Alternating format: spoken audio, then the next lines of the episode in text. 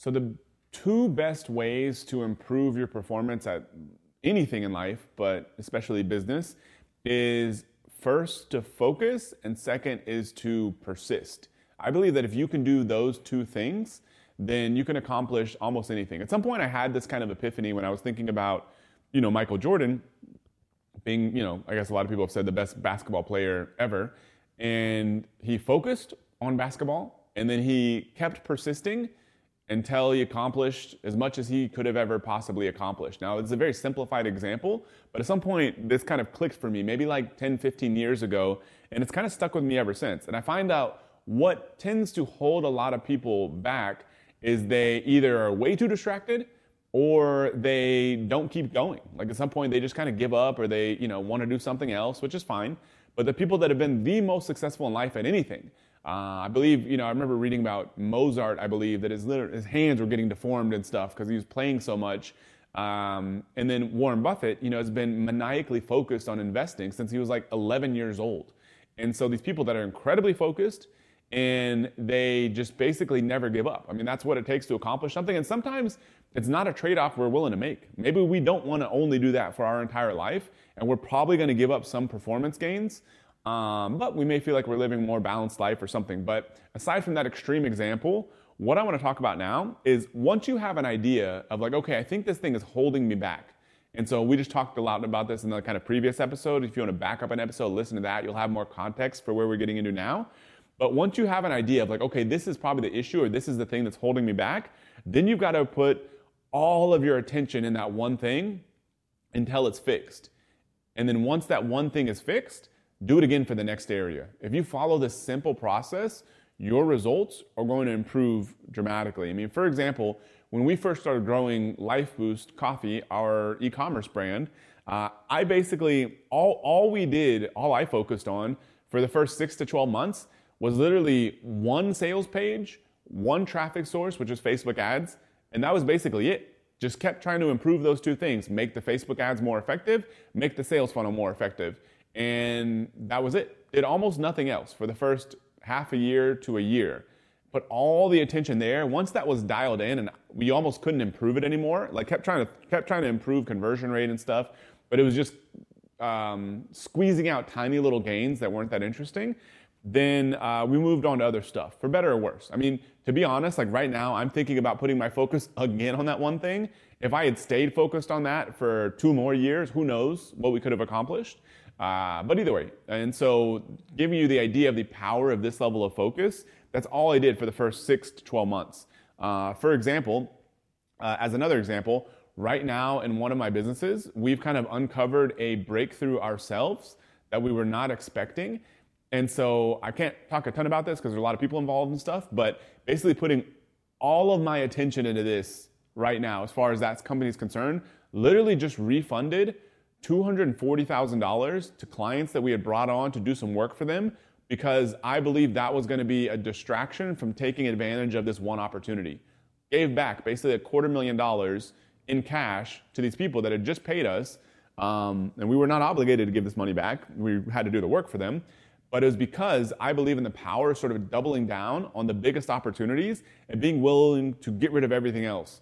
And so I think the kind of process here is first, determine what's holding you back. Like, what is the biggest area of opportunity for yourself or the biggest problem you need to fix? Then determine the critical path. I think a lot of people kind of overcomplicate what it's going to take to solve a problem because they try to do 52 different things at once. Find out like what are the simplest few steps you could take to solve that problem, um, and then get rid of basically everything else. And kind of like what we're doing in one of our businesses, we're like, okay, if we want to focus all of our attention on this thing, what are the few things that we need to do? For us, it's really dial in the sales funnel. And so that's what we're focused on. Everything else needs to be getting rid of if we can. And so shutting down products, eliminating marketing channels, focusing uh, everything else we're doing on that one thing, I believe is kind of what it takes. Uh, putting all your attention there, um, I think is going to get you the results that you're after rather than trying to improve a hundred different things at once, trying to launch new businesses, new products, new marketing campaigns. I mean, there's a guy that I've talked about quite a bit here on this uh, show. Is that he um, was looking to grow his business from basically 2 million to 10 million. And he asked me, hey, Matt, if you were in my shoes, what would you do to get this business to 10 million a year? I thought about it for a little while, asked him some questions. I'd already been talking to him quite a bit, so I had an idea where he was at. And we found out that if he just launched new products using the same marketing systems that he already had, he could probably get his business there. And so I told him I would launch new products because you already know how to do this because he can basically take like a $5,000 risk and turn it into a product that's doing hundreds of thousands of dollars a year.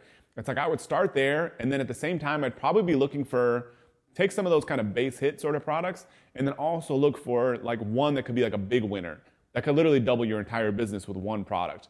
So I would do both of those things. For him, he didn't need any new marketing channels. He didn't need any new businesses. He didn't need a new brand.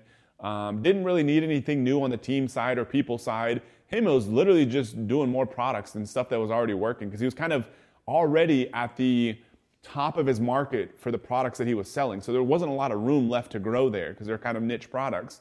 And so for him, the only way he could grow, most likely, was to, or the easiest way he could grow, is to launch new products under the same brand using all the same marketing systems. So then it was like, okay, focus there, cut everything else out. Forget about trying to build this software business, forget about trying to grow this other marketing channel, fully maximize this opportunity. And then once that's fully maximized, he may reach a point where that marketing channel is completely capped out for them. Then he has to look outside of there. And so I think this is the approach to create massive growth for yourself. And I believe there's kind of an important principle here that I want to touch on, which is um, what I would call burning the boats, meaning try to, if, if you know that something is where you need to put your attention, when it comes to eliminating other stuff that probably should not be taking up your mental space or time or energy, completely get rid of it to the point where you can't go back.